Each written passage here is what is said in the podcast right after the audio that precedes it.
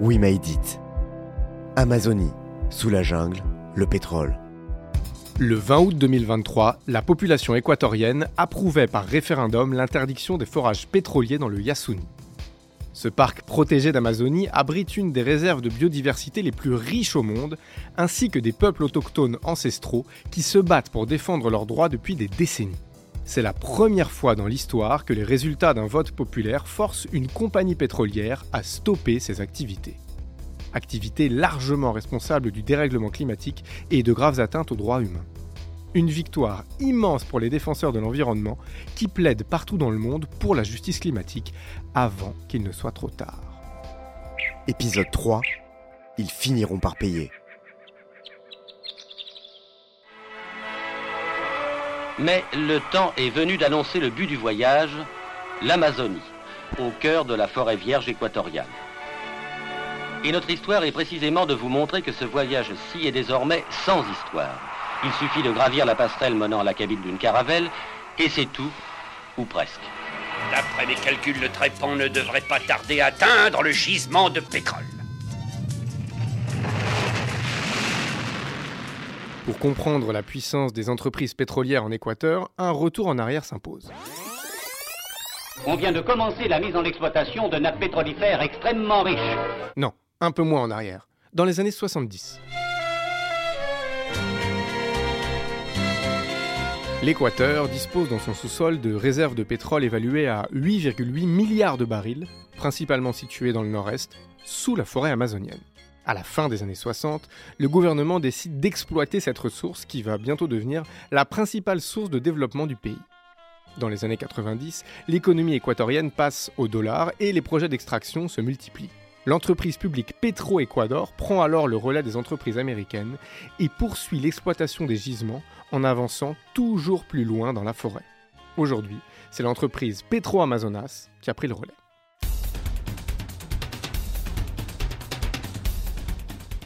Su eficiencia y constante innovación tecnológica han convertido a Petroamazonas EP en la empresa líder en participación del mercado y los más grandes productores de petróleo ecuatoriano.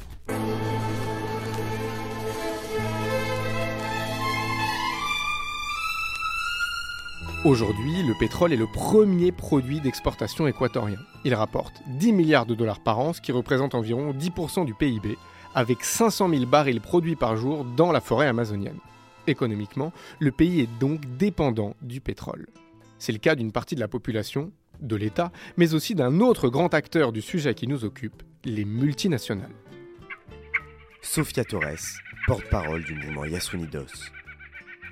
Le Yasuni se trouve dans un parc national qui ne peut pas être exploité, mais il y a euh, une exception dans la, dans la constitution en Équateur qui dit que si l'Assemblée dit que le, le, ce territoire-là est d'intérêt national et du coup ça peut s'exploiter, il y a la possibilité de, donner la permission pour continuer des, des activités euh, de, de pétrole, de mines, etc. En vertu de cette permission, les entreprises extractivistes se sont autorisées tous les débordements. Et pour les peuples autochtones, il a fallu affronter un mastodonte.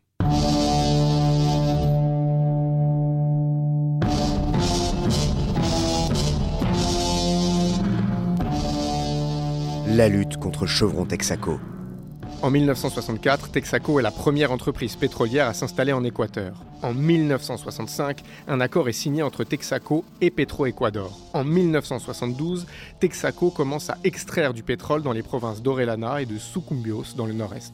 Texaco quitte l'Équateur en 1992 et ne nettoie quasiment aucune zone contaminée, laissant derrière elle 70 millions de litres de résidus toxiques qui empoisonnent l'eau, les sols et la santé des habitants.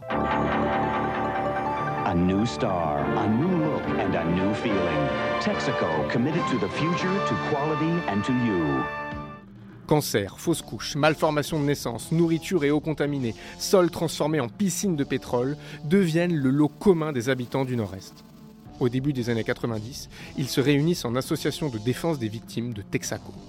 En 1993, ils déposent une plainte contre Texaco devant la justice américaine. Le combat judiciaire commence. Ça, c'est une fresque qui représente les peuples indigènes.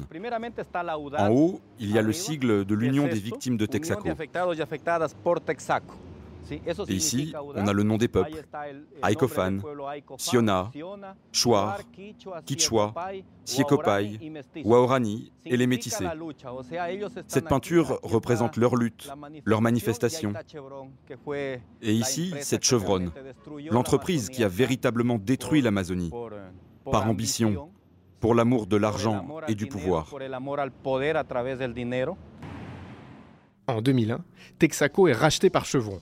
En 2011, après de nombreux rebondissements judiciaires, un tribunal équatorien condamne Chevron à verser 9 milliards de dollars et demi aux victimes. C'est une victoire euh, sans précédent pour le droit à l'environnement. Le géant pétrolier américain Chevron Texaco condamné à plus de 9 milliards de dollars pour avoir pollué pendant des années des hectares de l'Amazonie équatorienne. La justice a donné raison à 30 000 villageois qui s'étaient regroupés en association. Mais aujourd'hui, Chevron refuse de payer cette somme. L'entreprise a même contre-attaqué en lançant plusieurs procédures pour faire annuler sa condamnation. Pablo Farardo, avocat équatorien, défenseur des droits humains et des peuples autochtones. Alors d'abord une précision, l'entreprise n'a pas réussi à faire annuler sa condamnation. La condamnation est encore en vigueur et tout à fait exécutable. Le problème que nous avons, c'est qu'aujourd'hui, du fait de la pression des arbitrages internationaux lancés par Chevron contre l'Équateur, les gouvernements se sont ralliés à la cause de Chevron. Donc notre lutte, aujourd'hui, nous la menons à la fois contre Chevron et le gouvernement équatorien pour que soient appliquées les décisions judiciaires qui ont été prises. Les obstacles que l'on rencontre viennent du système judiciaire international lui-même, qui laisse d'une certaine manière les populations autochtones, les petits face aux grandes entreprises en l'occurrence. Le système de justice internationale, par exemple, ne permet pas que l'on puisse porter plainte contre les multinationales. Et donc les peuples se trouvent fortement désavantagés par rapport aux entreprises. Notre combat aujourd'hui, c'est casser ce modèle-là, ce schéma-là, et faire en sorte que Chevron finisse par payer et assumer la condamnation qui a été prononcée.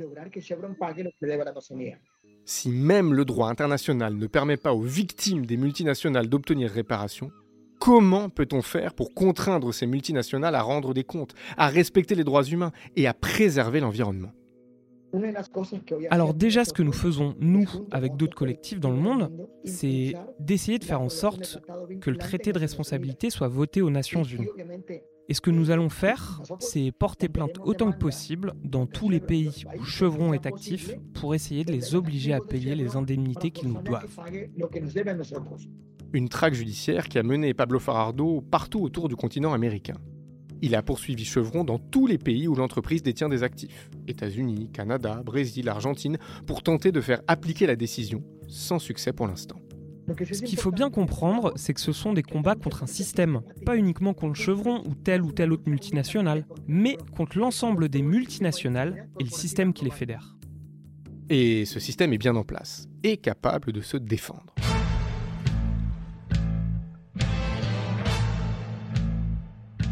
La contre-attaque des multinationales. Mesdames et messieurs, vous me croirez sur parole si je vous dis que je suis pétrolier. Les grandes entreprises qui exploitent les énergies fossiles bénéficient d'abord d'un accès de premier plan aux décisions politiques, par leur action de lobbying, mais aussi par la corruption. Ainsi, le 26 avril 2023, le ministre de l'énergie et des mines équatorien a accusé Pablo Farardo d'être, je cite, un délinquant international. Fernando Santos Alvite, ça fait 42 ans qu'il est proche de l'industrie pétrolière. Il a été avocat de Chevron, de Perenco et de plusieurs multinationales. Alors évidemment, quand il m'attaque, il défend ses propres intérêts au sein de cette entreprise.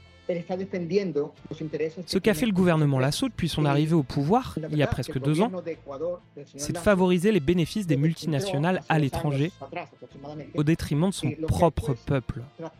C'est un gouvernement qui a été aussi proche du trafic de drogue et bien entendu de la corruption.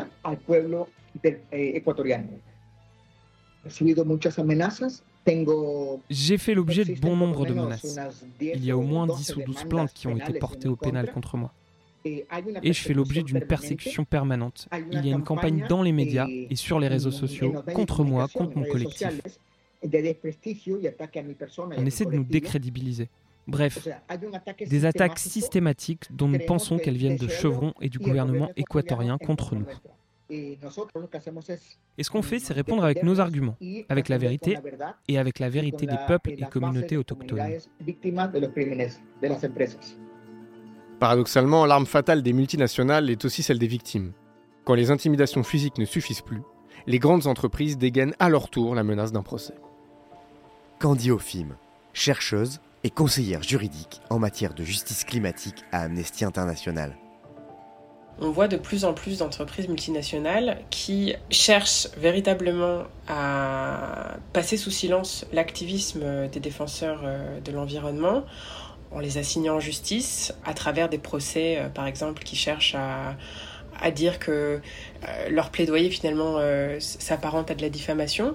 Et ça paraît peut-être être un phénomène plus silencieux que ces assassinats, mais c'est un phénomène qui est tout aussi lourd dans le sens où parfois ces procédures qui peuvent être au pénal, euh, ce sont des procédures qui se soldent avec des années de, contentieux, des sanctions euh, qui peuvent être pécuniaires euh, qui sont très élevées. Véritablement, le risque d'être assigné en justice par une entreprise qui a les ressources financières comme Shell, comme Chevron et comme d'autres, je peux vous dire que ça, ça dissuade. Parce que véritablement c'est un peu le combat de David et Goliath avec des États qui ne jouent pas leur rôle protecteur, et de l'autre côté des entreprises qui font preuve souvent de mauvaise foi, mais qui ont aussi des, ressources qui sont colossales, de façon à euh, véritablement menacer et aussi euh, dissuader quand euh, voilà, on a des actions de ce type, que son intégrité physique, sa réputation, et puis même sa stabilité financière sont en jeu, et ben ça, ça, on réfléchit à deux fois avant de s'exprimer et, je pense de, contribuer à un dialogue qui est pourtant important. La lutte est inégale, mais grâce au travail des ONG comme Amnesty International, les défenseurs de l'environnement bénéficient d'une nouvelle arme juridique. Le devoir de vigilance des entreprises. D'après une étude de la London School of Economics, 1600 procès climatiques ont eu lieu au cours des 40 dernières années, intentés par des collectifs de citoyens, des ONG ou des collectivités locales. Ces procès coûtent plus cher qu'une manifestation, ils sont plus compliqués à monter, plus chronophages aussi, mais ils permettent de lutter contre l'impunité des multinationales qui sont aussi multirécidivistes. En cas de victoire, ils sont plus contraignants pour les entreprises et ils ont de plus en plus de chances d'aboutir, car ces dernières ont ce que le droit international appelle un devoir de vigilance. Le devoir de vigilance, c'est une notion qui est inscrite dans euh, les standards du droit international, euh, notamment les principes directeurs des Nations Unies sur la responsabilité des entreprises. Ce qui signifie, c'est que les entreprises, notamment les entreprises multinationales, ont une responsabilité de respecter les droits humains elles ont euh, le devoir de s'intéresser à l'impact de leurs activités euh, sur les personnes qui vivent euh, autour de leur projet et qu'elles doivent avoir une attitude proactive, c'est-à-dire évaluer les répercussions de leurs activités, anticiper les risques qui sont associés avec leurs activités et si elles décèlent que leurs activités ont des répercussions négatives sur les droits humains, elles ont aussi le devoir de remédier à ces impacts. Il y a beaucoup de plaidoyer qui s'est fait, euh, par exemple en France, qui a une loi euh, sur le devoir de vigilance qui est euh, peut-être une des plus avancées au niveau des, systèmes européens et l'international, et qui permet d'avoir cette force contraignante qu'on n'a pas toujours au sein des, des, instruments du droit international, et qui a permis aux juridictions françaises notamment de tenir pour responsables des entreprises non seulement vis-à-vis des activités et de leurs impacts qu'elles conduisent au sein du territoire français, mais aussi vis-à-vis des activités qu'elles mènent au-delà de l'Hexagone, à l'international. Et ce qui est intéressant avec le devoir de vigilance, c'est de dire euh, l'obligation, enfin en tout cas le devoir que les entreprises ont d'évaluer l'impact euh, de leurs activités ne s'arrête pas aux frontières du pays où elles sont domiciliées.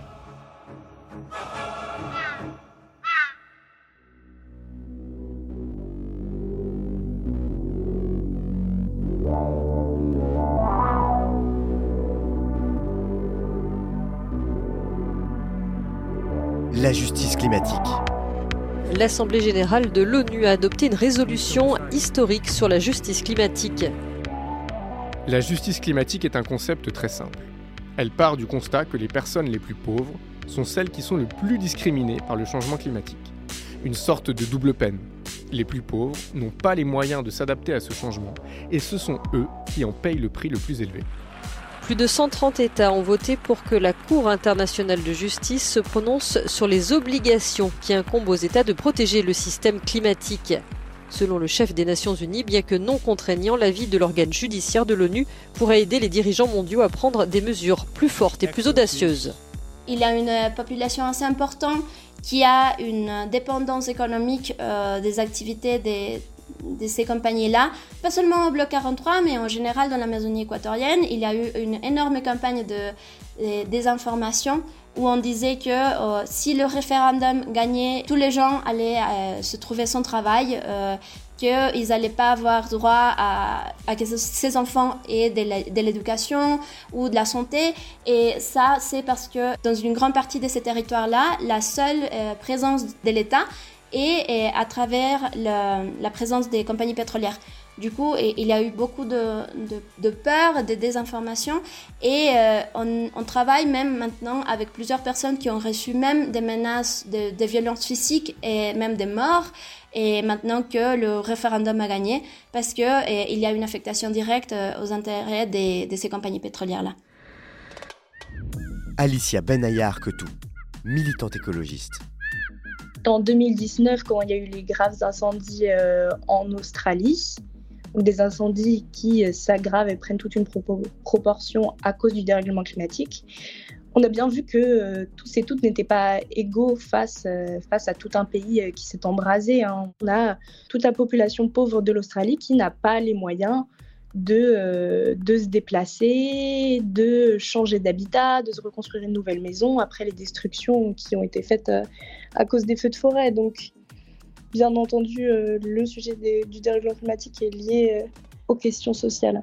On n'est pas tous égaux aux destructions créées euh, le dérèglement climatique quand on a des populations qui sont déjà dans des situations fragilisées, qui sont dans des, des habitations qui ne sont pas aux normes, qui sont bien plus fragiles, je ne sais pas, au séisme, aux écoulements de boue, euh, à l'érosion des côtes.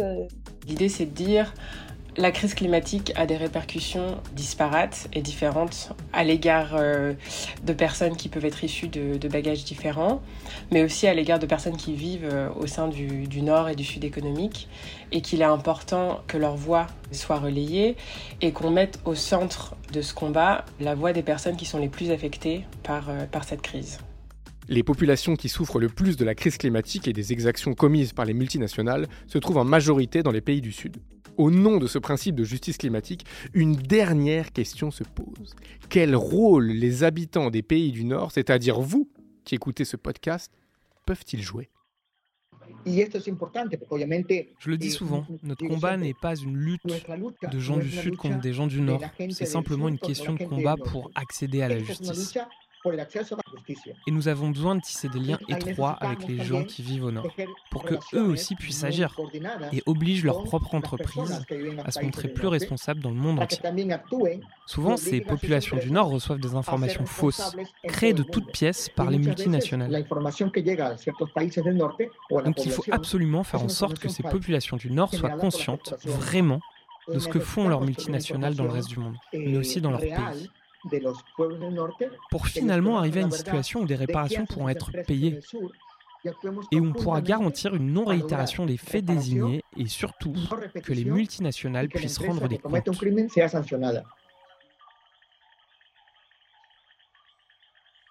Il y a cette question de comment, face à, toutes les conséquences du dérèglement climatique, nos sociétés vont s'adapter.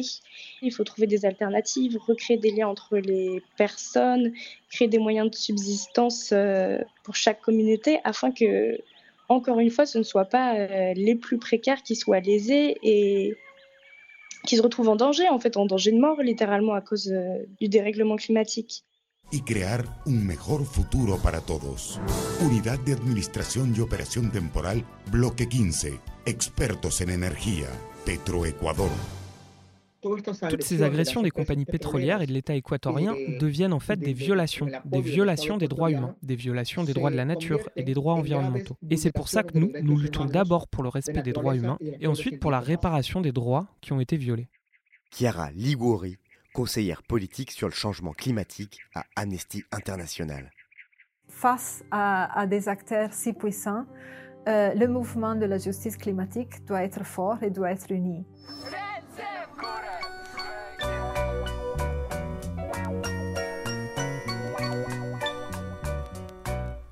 On en revient donc encore et toujours à l'espoir et à la mobilisation.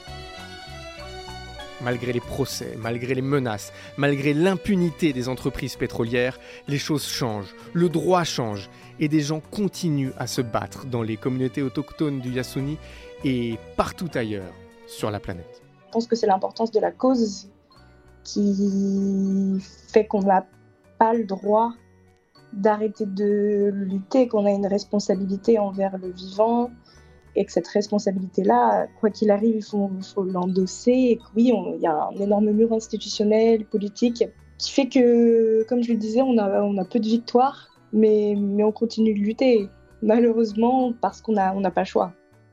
Ça fait 30 ans que nous menons la lutte et nous sommes là. Nous la continuons parce que nous sommes convaincus qu'ils finiront par payer et qu'ils doivent payer.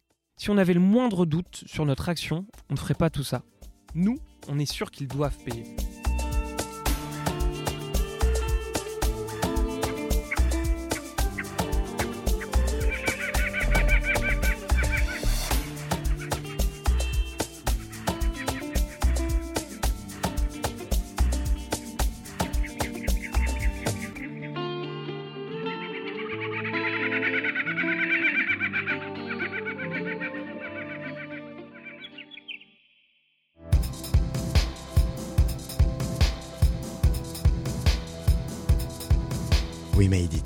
Podcast d'Amnesty International, écrit et présenté par Tanguy Bloom, réalisation Lucie Lossel, musique originale Enfant Sauvage, production Christophe Paillet pour Sonic le studio.